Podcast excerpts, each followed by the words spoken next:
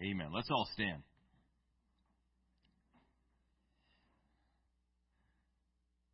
God's great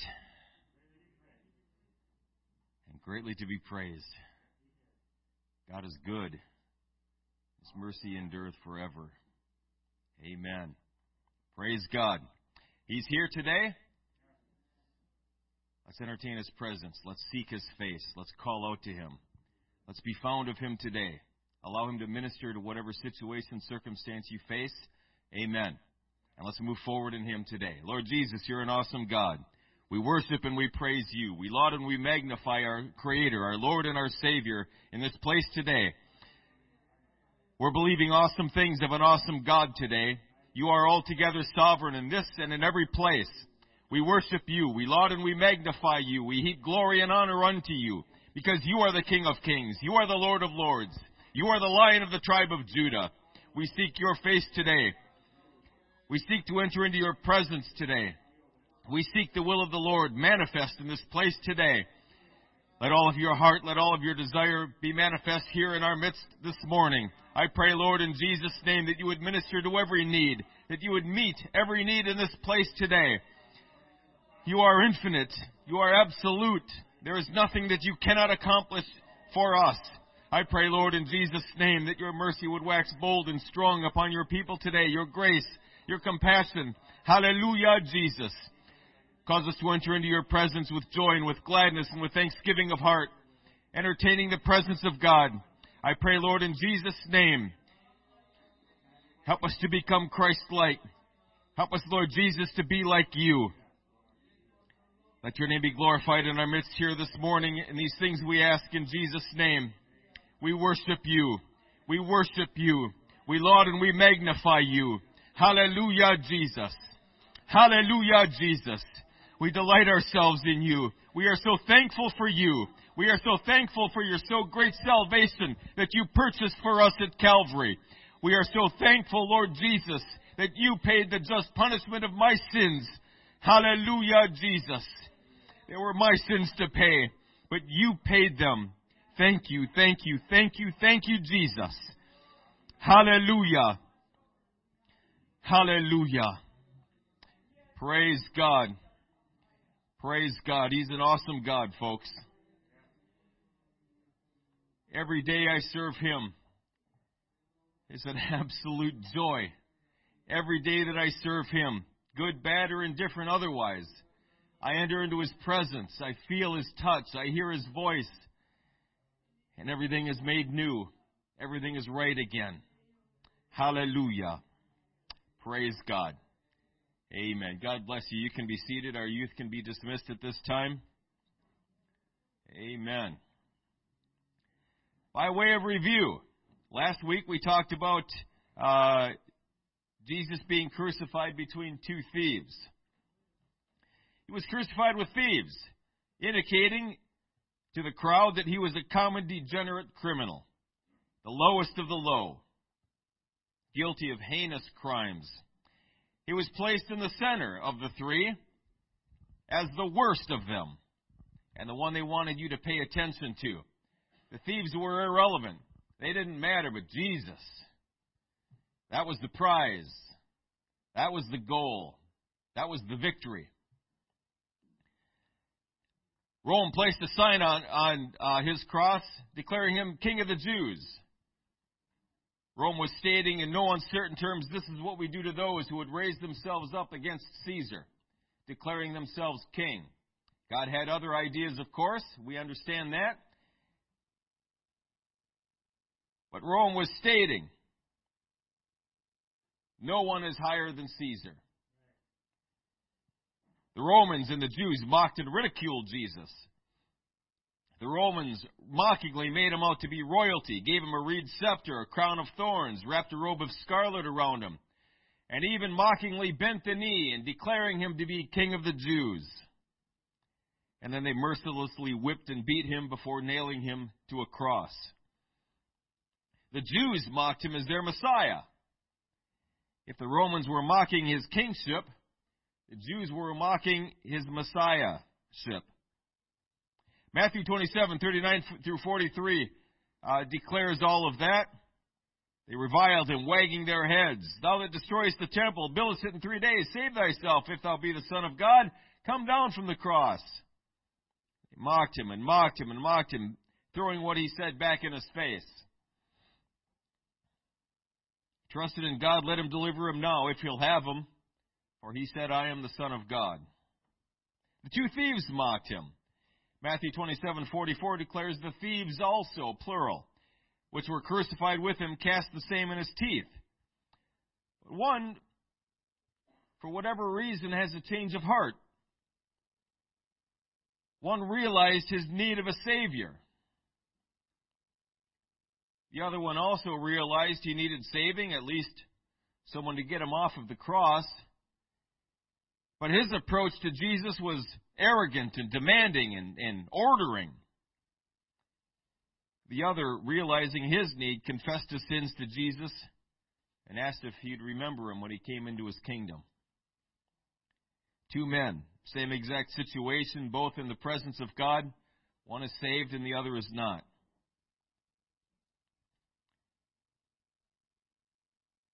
We don't understand that all the time, but that's the way human nature works. That's the way human wills work. Jesus came to forgive us, to save us, to set us free. No matter what, no matter who, no matter when, no matter why. He came to save you, to deliver you, to set you free. Oh, I love him. Praise God. Daily devotions. Day one. When Satan speaking through the Pharisees, was, was Satan speaking through the Pharisees when they said, Come down from the cross if he be the Son of God? I thought this was an interesting point. This is the same exact statement that Satan himself made tempting Jesus in the wilderness. Matthew 4 3 says, When the tempter came to him, he said, If thou be the Son of God, command that these stones be made bread. Verse 6 of the same chapter, he saith unto him, If thou be the Son of God, cast thyself down. Thought that was an interesting point. Jesus said earlier that they were the children of Satan. John 8:44 said, "You have your father the devil, and the lust of your father you will do." Well, it's pretty obvious that he was speaking through them while Jesus was hanging on the cross. It also goes on to say worldly success is not a source of joy. Very often it requires a continual unrest to achieve and then to maintain worldly success. True joy is a fruit of the Spirit. It is absolutely separate and irrelevant from circumstance and situation, and only God can give it. Only God can give you joy. You can find temporary happiness. A lot of people are seeking that today uh, as the, the be all and end all of human existence. I could just be happy. I'm, I'm with this person because they make me happy. Well, that's a recipe for failure. Because at some point they're going to make you unhappy. I promise you that. And then it's all done. We're looking for joy. Happiness is fleeting, it's temporary. Like riches, like anything else in this world, it's fleeting. Don't seek that. Seek joy. Seek the fruit of the Spirit. They're permanent, they're eternal. And again, only God can give them. Day two, for people raised in other religions or raised with no religion, the Bible can be as difficult to understand as hieroglyphics. And we've heard messages on this before, but it's, it's good to be reminded. Words we take for granted, sin, salvation, etc. They have no idea what you're talking about. They've heard the words before, probably, but probably also not in the context in which we use them. Acts 8:30 and 31 says, And Philip ran thither to him and heard him read the prophet Esaias and said, Understandest what thou readest? And he said, How can I, except some man should guide me? And he desired Philip that he would come up and sit with him. That's why we teach Bible studies, folks. People without the Holy Ghost come down, without a relationship with God, they open the Bible, and it's it's meaningless. I, I don't understand what this is saying. I don't understand what the big deal is. I remember thinking that. But if someone explains it, if someone comes along and guides you, that's our job. That's our job to teach, to be apt to teach, to explain in a manner that they can understand what God is trying to tell them. Day three. I'm not going to read the entire devotional, but it was really good. Uh, but It ends up by saying, when we prioritize virtue and integrity over revenge, we will leave behind a victorious legacy instead of a legacy of victimhood. Folks, God came to set us free. God came to give us victory. We are not victims. We're not victims of circumstance or situation. And anybody that has a victim mentality simply does not understand what Jesus came to do for them. They don't. Because if they understood that Jesus came to set us free, to give us victory every day of our lives, Oh, I don't feel victorious. You're not always going to feel victorious. And you're not always going to seem like you have victory every day of your life. But you do. You do have victory. Even when it seems like I'm being defeated. Even when it seems like all of hell is coming against me. I have victory, folks. Because Jesus purchased it for me. Jesus fights my battles for me. God can't lose. He certainly can't lose against the devil. There's no possible way that could happen. So when Jesus fights for us, we have victory. Don't go by your feelings. Don't go by what the enemy is trying to tell you. You have victory every day of your life in Jesus. Day four. Fear is almost never a good thing in our lives, but fearing God. Meaning, of course, a holy reverence and a deep respect is always a good thing. We're not afraid of God. We're not afraid to come into His presence. Fearful. But we do reverence and we, we, respect Him as the King of Kings and as the Lord of Lords. Proverbs 9:10 says the fear of the Lord is the beginning of wisdom.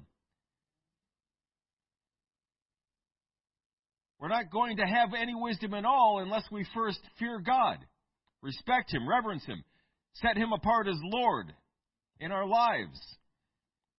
2 Corinthians 7 and 1 says, Having therefore these promises, dearly beloved, let us cleanse ourselves from all filthiness of the flesh and spirit, perfecting holiness in the fear of God. Amen. Fear of the Lord is always a good thing. We must reverence and respect Him because He's worthy of it. Day five. What I got out of this devotional is that there's nothing down here that can compare to heaven.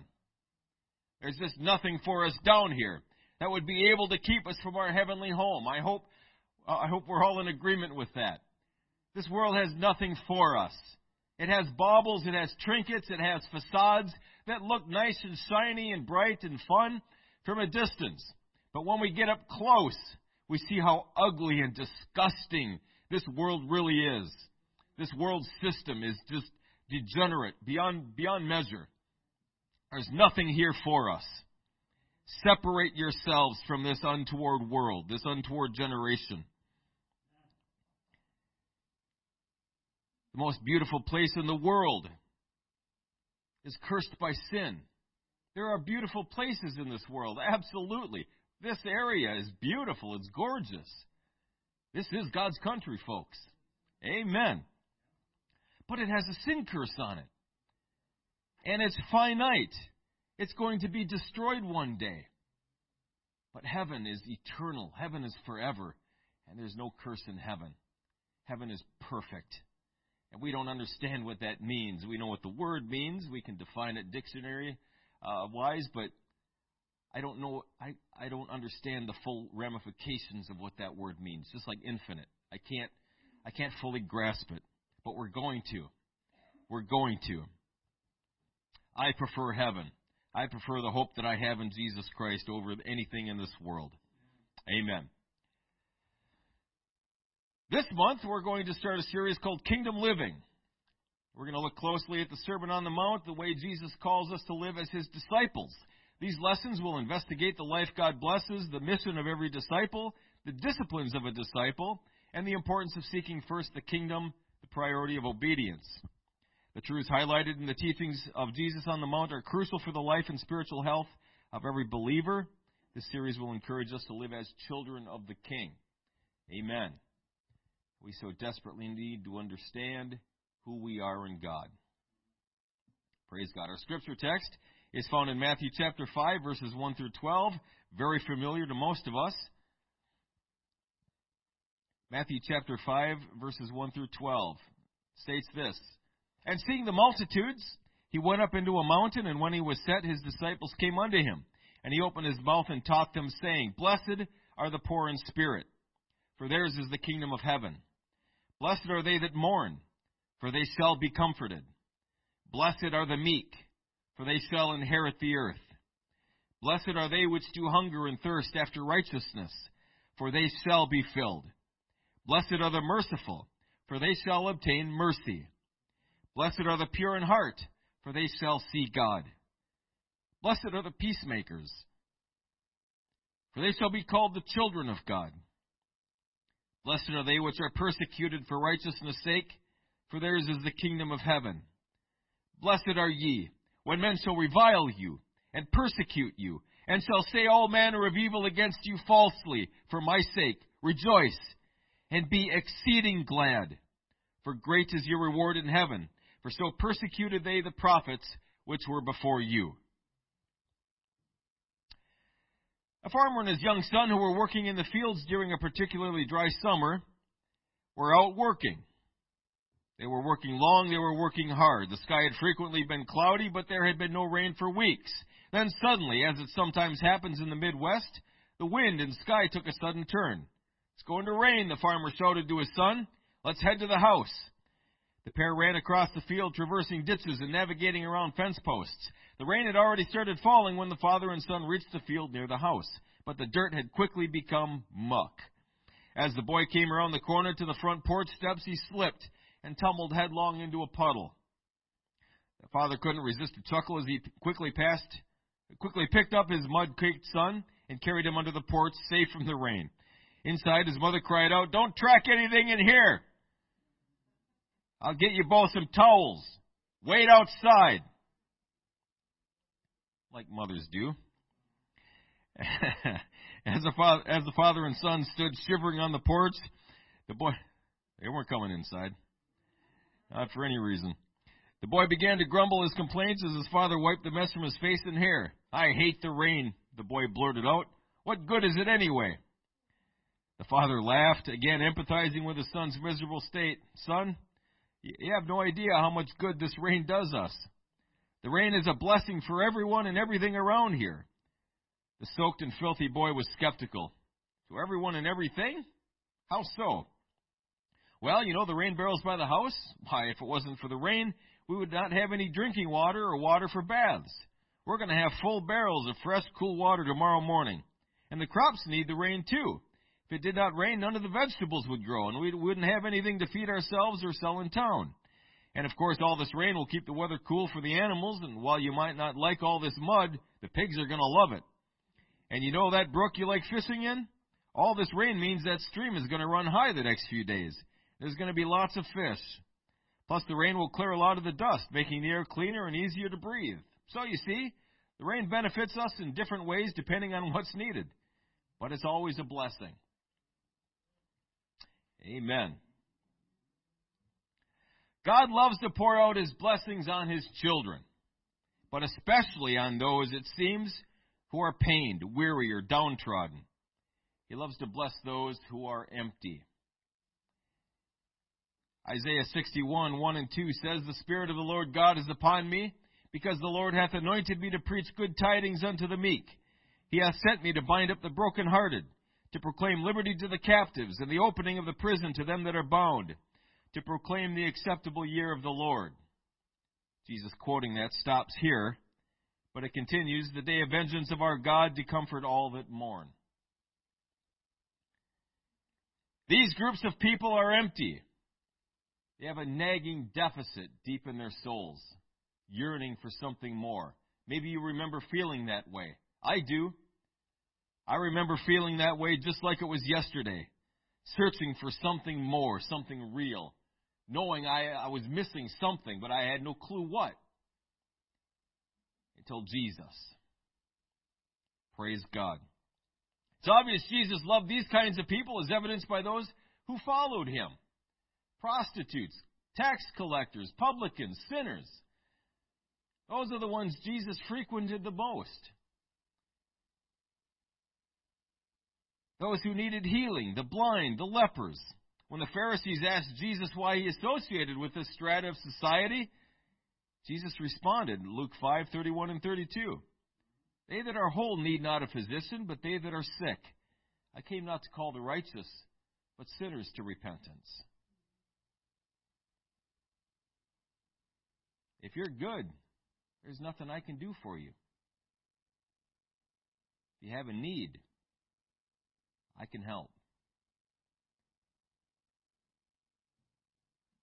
Maybe we should focus more of our ministry efforts on the empty of society and less on the full, like Jesus did. Jesus came to save everybody.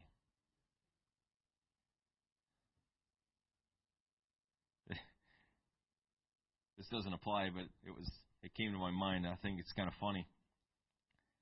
I was listening to a thing on, on universities, their harassment policies, and uh, this guy writing an article concluded by saying, Yes, all offenses are equal. It's just that some are more equal than others.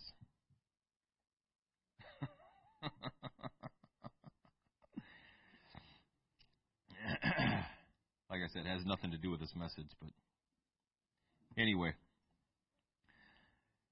Matthew 5, 3 through 11 is famously known as the Beatitudes. It began Jesus' well known Sermon on the Mount. The first group of Beatitudes could be categorized as empty, the poor in spirit, they that mourn, the meek, the hungry for righteousness. What does poor in spirit mean? We only find this phrase one time in the Bible, and that's Matthew 5 3. There is apparently some contention as to what this verse means. For me, at least, it means seeing ourselves as we truly are desperate, insufficient, and in need of a Savior.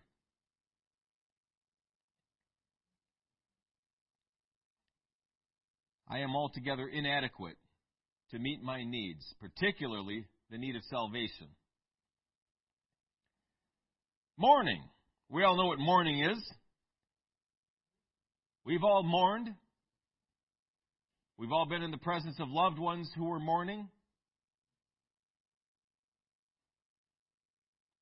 It's typically caused by loss, the death of a loved one. Really, any loss. Loss of a job. Friend broke up with me. Uh, my beautiful car broke down.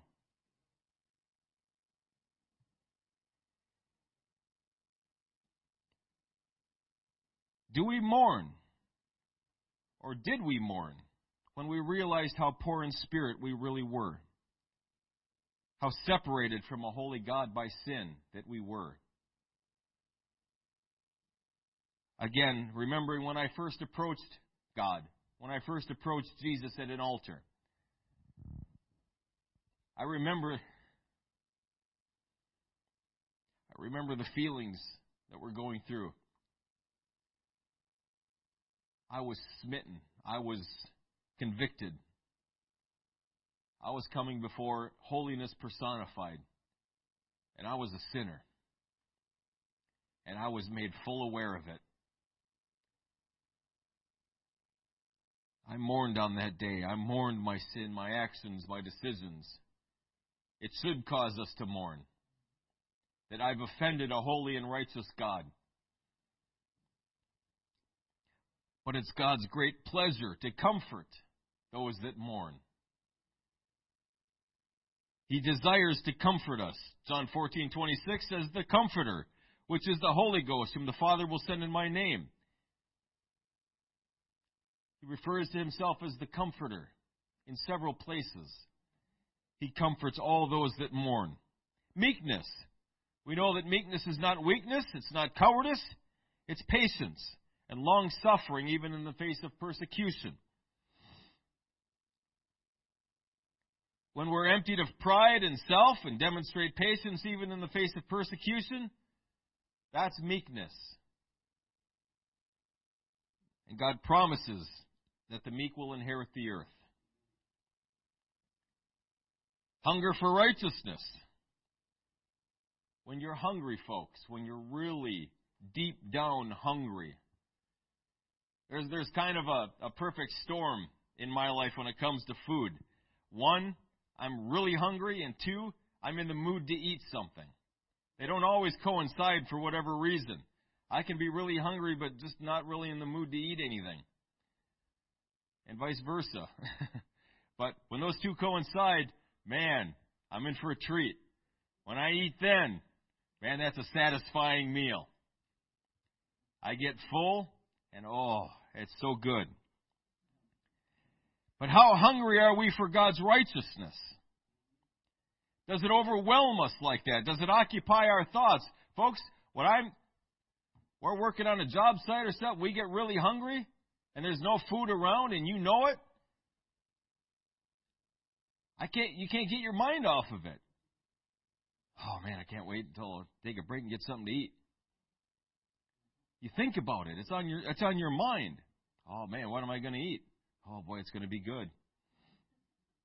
Does that does that occupy our thoughts with righteousness? Does thoughts of righteousness, hungering for righteousness, does that occupy our thoughts? Do we become ravenous for, for that? God's righteousness. When we do, folks, when we hunger and thirst for it, God will satisfy our desires and He'll fill us. Amen. He will give us His righteousness. We will be in right standing with Him. We need to trust God to fill our emptiness with good things. It's sometimes easier to give God those things we know we have rather than empty ourselves and then allow God to fill that with things pleasing to Him. When there's areas of our lives that need to be worked out, maybe old hurts, bitterness, unforgiveness, Something along those lines. And God makes us aware of them. It's hard to empty that out. It's hard to take that out and start unpacking it. Let God work that out in us. And then afterward, replace it with something that pleases Him.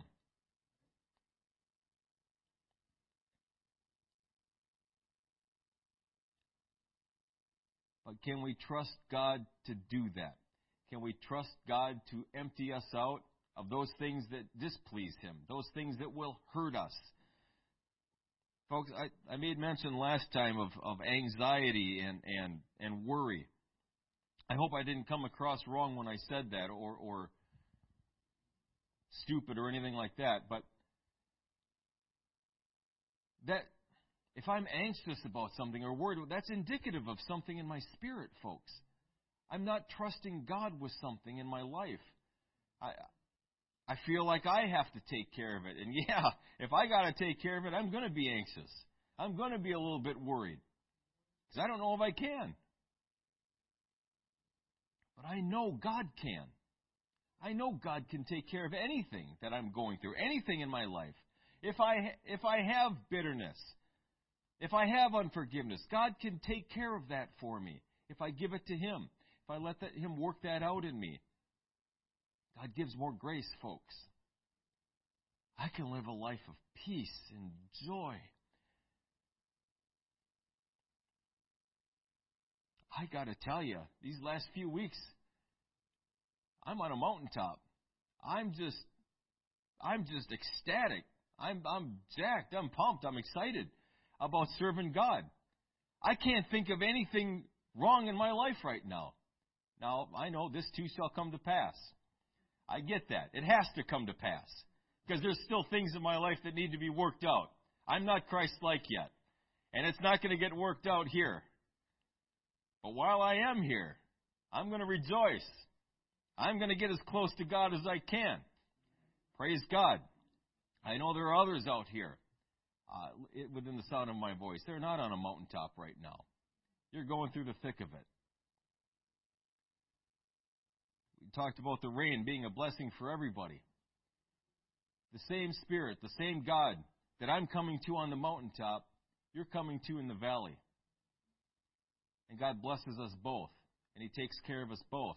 When I'm in the valley and you're on the mountaintop, we're still approaching the same God. And He's going to bless us both. Amen. Same thing applies to you in the valley. This too shall come to pass. Praise God. God thrives on using empty vessels to perform His will. 1 Kings 17, 12 through 16. We won't take the time to read it, but Elijah's telling the widow woman, Give me some bread to eat. She's like, I just I just got enough for this one little meal and then we're gonna die. I just like, You make me the meal. And God will bless what's left. God will bless that. And sure enough, verse 16 says, The barrel of meal wasted not, neither did the cruse of oil fail, according to the word of the Lord which he spake by Elijah. God multiplied it and made it last. He filled it, continued to fill it. In 2 Kings 4, verses 2 through 6, Elisha told her, Go borrow vessels, as many as you can, and take that one cruse of oil that you have and fill the other ones. As much as much as she had, she was able to fill them all. When there was no more left, the cruse of oil stayed. God delights in filling empty vessels, folks. He delights in it. He rejoices in it. Praise God. He blesses those that are full. While God is especially concerned for the empty, his blessings are for all seasons of life. The one who commanded us in Romans 12:15 to rejoice with them that rejoice and weep with them that weep, he does that with us as well. When we're in a period of rejoicing, he's rejoicing too. When we're in a period of mourning, he mourns with us. He walks through that valley with us. Amen. God celebrates in good times as well as helps in bad. We can seek Him not simply for our needs, but we can seek Him to rejoice in His presence for the victories He's won for us. Amen. Wouldn't that be awesome? I know God delights to, to meet all of our needs, but I have to think that He's also He's also pleased when we, we thank Him for the victories. We thank Him for I don't need anything today, God. I just want to thank you. I just want to worship you. Amen. This next group of Beatitudes could be classified as the full, full of mercy, full of purity, full of peace. Mercy. We talked about that all last month. Forgiveness. When we give mercy, we receive mercy. Period. If we don't give mercy, then what? We don't receive it. That's right. There is a general principle of sowing and reaping at work here. Luke 6:38 Give and it shall be given unto you good measure pressed down shaken together and running over shall men give into your bosom for with the same measure that ye meet withal it shall be measured to you again. We like to rejoice about that verse and I think rightly so. But that can turn around and bite us too if we're not careful. What are we sowing? If we're sowing good things, we'll reap good things. Sowing mercy, we reap mercy. Sowing righteousness, we reap righteousness. If we're sowing bitterness, division, discord, that's what we reap. Pure in heart relates to sincerity and holiness, which results in seeing God. We cannot fully discover God unless we first know Him in purity and holiness.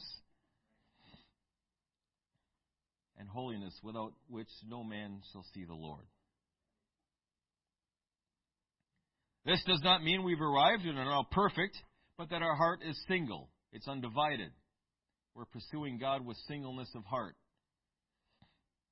This one thing I do, forgetting those things which are behind and reaching forth into those things which are before.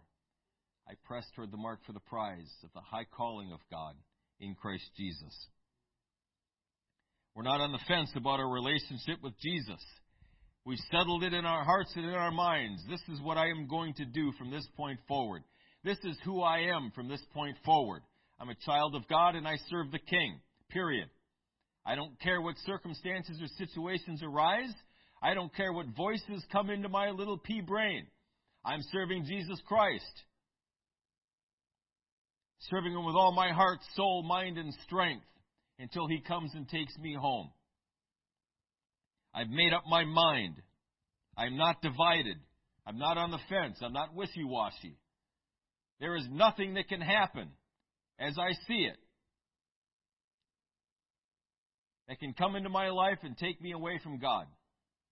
There is no one that can come into my life and take me away from God. I have determined in my heart, and I make up my mind every single day. I manage that decision. Every single morning I get up. I'm serving you today. I'm a child of the King today. Peacemakers, John 14:27 says, "Peace I leave with you. My peace I give unto you. Not as the world giveth, give I unto you. Let not your heart be troubled, neither let it be afraid." And that's why I have a problem with anxiety. Certainly in my own life. I've been anxious. I've been worried. I've, I've experienced all of that. I know what it is. But when I discovered that Jesus can take care of that for me, when I discovered that when I truly trust in Him, no matter what happens, you know, sometimes uh, I'm going to trust. I'm going to trust Jesus for this situation, thinking that when I give it to Him, things are just going to start working out. Well, what if they don't start working out? What if I give a situation to God and it seems to get worse? What then?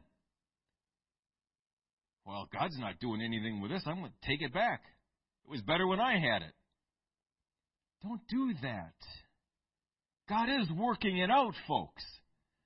But you got to trust Him with it. You got to keep trusting Him with it. Don't take it back.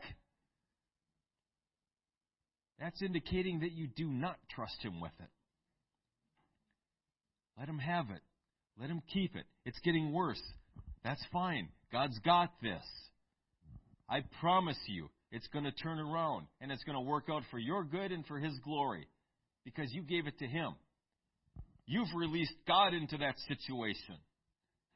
Folks, you release God into a situation, it's done. It's taken care of. Let Him have it. Let Him keep it. Don't take it back. Folks, He's, he's trustworthy. He's worthy of our trust. John 13:35 says, "By this shall all men know that you are my disciples, if you have love one for another." The way we will know who we are and whose we are is our actions toward others, our love, the peace that we demonstrate in our lives.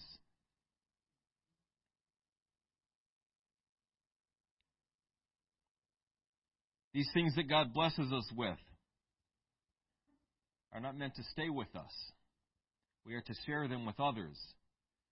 God has given us mercy. Mercy unimaginable. I need to share that with someone else. I need to be merciful with someone else. Why? Because Jesus was merciful with me. I need to love someone else with the love of God. Why? Because Jesus loved me.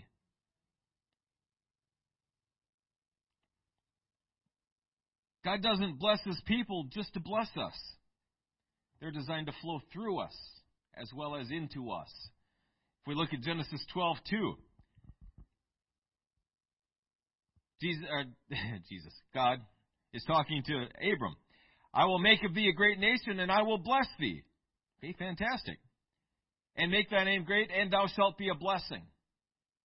So he's going to be blessed, and he in turn will turn around and bless others. How can we bless someone today with those things God has blessed us with? And I'm not necessarily talking about a financial blessing. We could always use more money, right? I don't know if anybody. Uh, I have too much money. I don't know anyone like that. Maybe there's someone out there like that, but I don't know anyone like that. I don't think he would say that either. He'd probably say, I just need a little bit more. People need healings in their bodies. People need, you know, all kinds of things. But what do we really need? What, what, is, what is our foundational, fundamental need? How about mercy? How about love? How about peace? How about joy? How about the fruit of the Spirit? Folks, if I have those things, I can go through illness and sickness. I can go through uh, I can go through most anything. If I have the fruit of the Spirit in my life, I can endure anything Jesus puts me in. If, if I'm if I'm in a situation by the will of God, I can make it through that. Praise God. I'm not going to like it necessarily. It's not going to be overjoyous and, and all of that. But I can make it. And I can have joy. And I can have peace. And I can love and be loved in the middle of any situation. When I have those things, when we have those things, folks, we are secure. We have everything that we need. That's what people need in this world. They don't need money. They don't need more stuff. They think they do. They don't need a different relationship. They need a, a relationship with Jesus, for sure, and everything that He can provide. They need to receive His love. They need to receive His forgiveness. Amen. The final group mentioned by Jesus in the Beatitudes were the persecuted. Now, persecution takes many forms. If you read Fox's Book of Martyrs, uh, that's some pretty that's some pretty serious persecution in there. Uh, people being burned at the stake, beheaded, fed to lions, uh, all kinds of things. That's persecution, folks.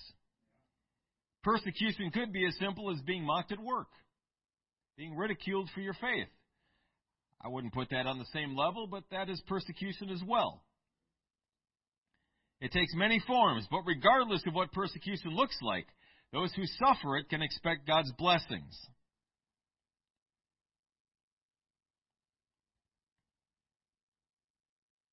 Blessed are ye when men shall revile you and persecute you, and shall say all manner of evil against you falsely for my sake. Rejoice and be exceeding glad, for great is your reward in heaven. For so persecuted they the prophets which were before you.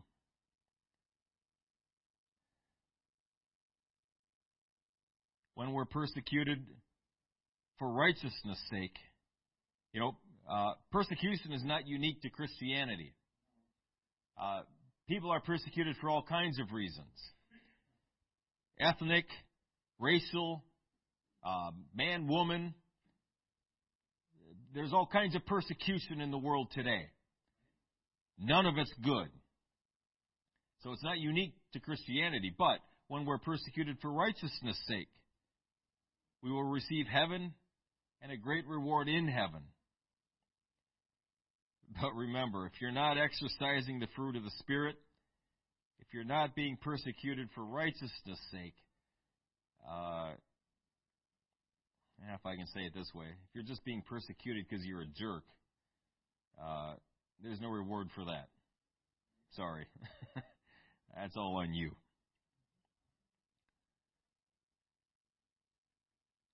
Now, there's a difference between being persecuted for righteousness' sake and being persecuted for God's sake. They're very similar. Persecution for righteousness' sake could be simply standing up for principles of goodness, truth, morality, justice, etc. Suffering for God's sake is persecution directly related to our Christian beliefs. For example, being mocked for our godly dress, our theological positions, our testimony for Jesus,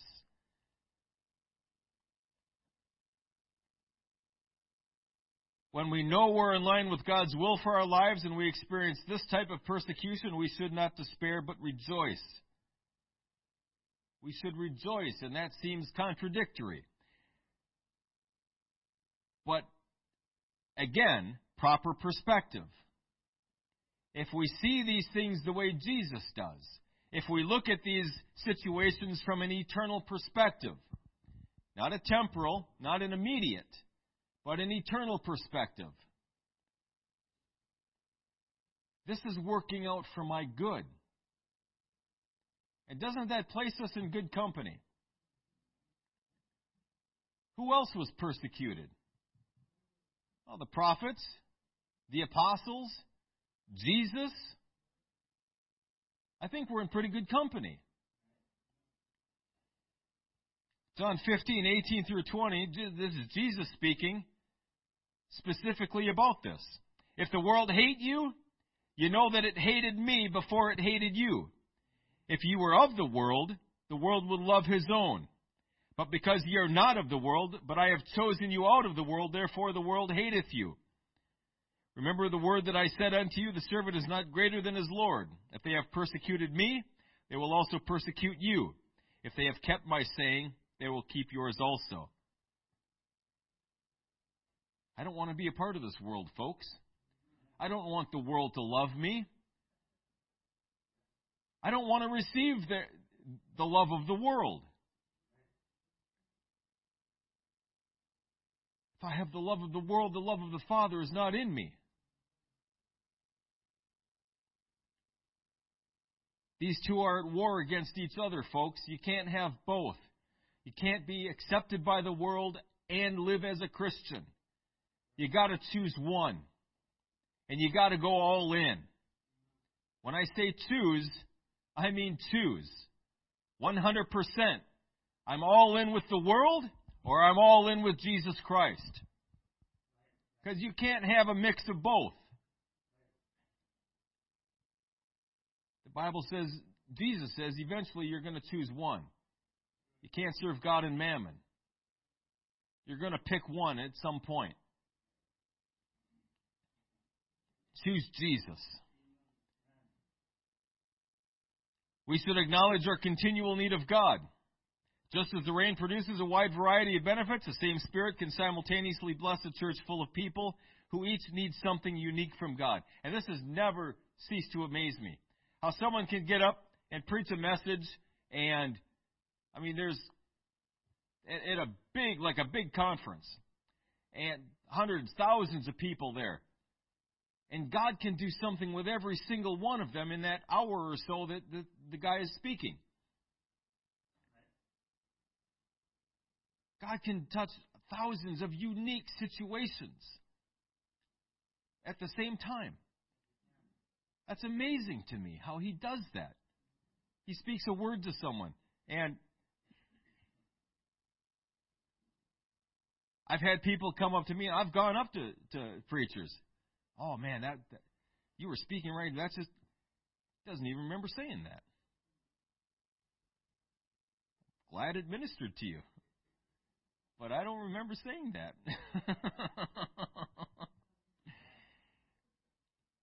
but I know he did. It's just amazing. So if the Lord speaks right to you, I mean, receive that. That's awesome. That is so cool. We all experience different seasons of life, but we turn to the same God for each of them no matter what situation, no matter what season of life we're going through, uh, whatever it is, God can touch that. God can place His hand in that situation and minister to it. Let God be released into that situation, whatever it is. However, in order to receive these blessings, we've got to collectively and individually acknowledge our need of His blessings. Amen. In all things, God is a gentleman. I tell him I'm good. I don't need that. Okay. I'll keep it.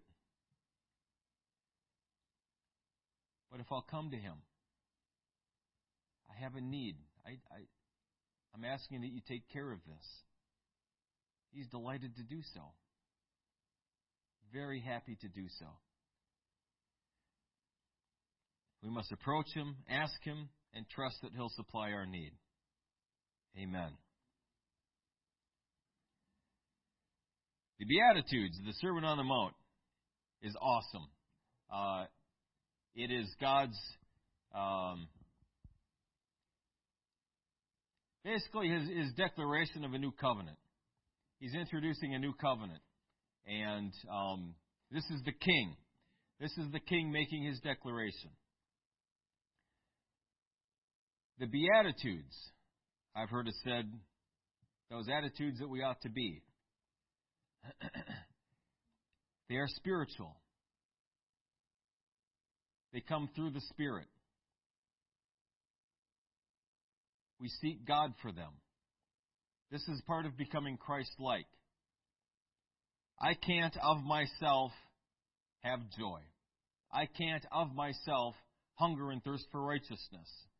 I can't of myself demonstrate mercy in every situation. I need God to do that through me. I certainly can't love anyone. I didn't even love myself, and most people don't. But God loved me, and I received that love, so now I can love other people with the love of the Lord, but only because of Him.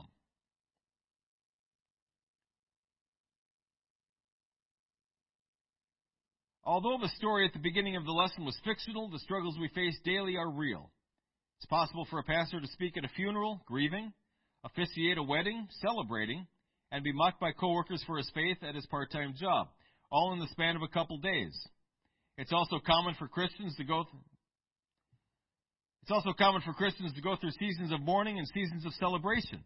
Sadly, many do not realize they are in days of celebration until the days of mourning come. I've heard it said one way. I wish there was a way to know that we were in the good old days before the good old days ended.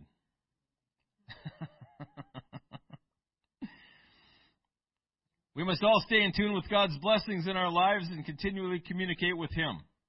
Jesus told another better known parable about fathers and sons in Matthew 7 7 through 12. Jesus spoke generally about the nature of fatherhood. What type of father would not give good gifts to his children? Moreover, if a father loves his children, he will certainly not give them anything that could harm them. Most fathers cannot imagine giving their hungry son a stone instead of bread, or a dangerous serpent instead of some tasty meat. If this is true of earthly, flawed, imperfect fathers, think how much more this must be true of our perfect heavenly Father. God desires to bless us and has the ability to do so more than we could ever imagine. In order to receive these blessings, we must be willing to ask. God listens to those who cry out to him. He promised, Ask, and it shall be given you. Seek, and ye shall find. Knock, and it shall be opened unto you. For everyone that asketh receiveth, and he that seeketh findeth, and to him that knocketh it shall be opened. However, immediately after speaking about seeking for good things from God, and reflecting on the nature of fathers giving gifts to their sons, Jesus gave the encouragement commonly known as the Golden Rule. Therefore, all things whatsoever you would that men should do to you, do ye even so to them, for this is the law and the prophets. Matthew 7:12. Even in a conversation about praying for and receiving good gifts from our heavenly Father, Jesus gave a poignant reminder that these gifts are not for our benefit only. The blessings we receive from God should cause us to grow in love, respect, and compassion for our neighbors. Only when we receive this revelation will we fulfill the command given to Abraham in which we are blessed to be a blessing. Amen. Let's all stand.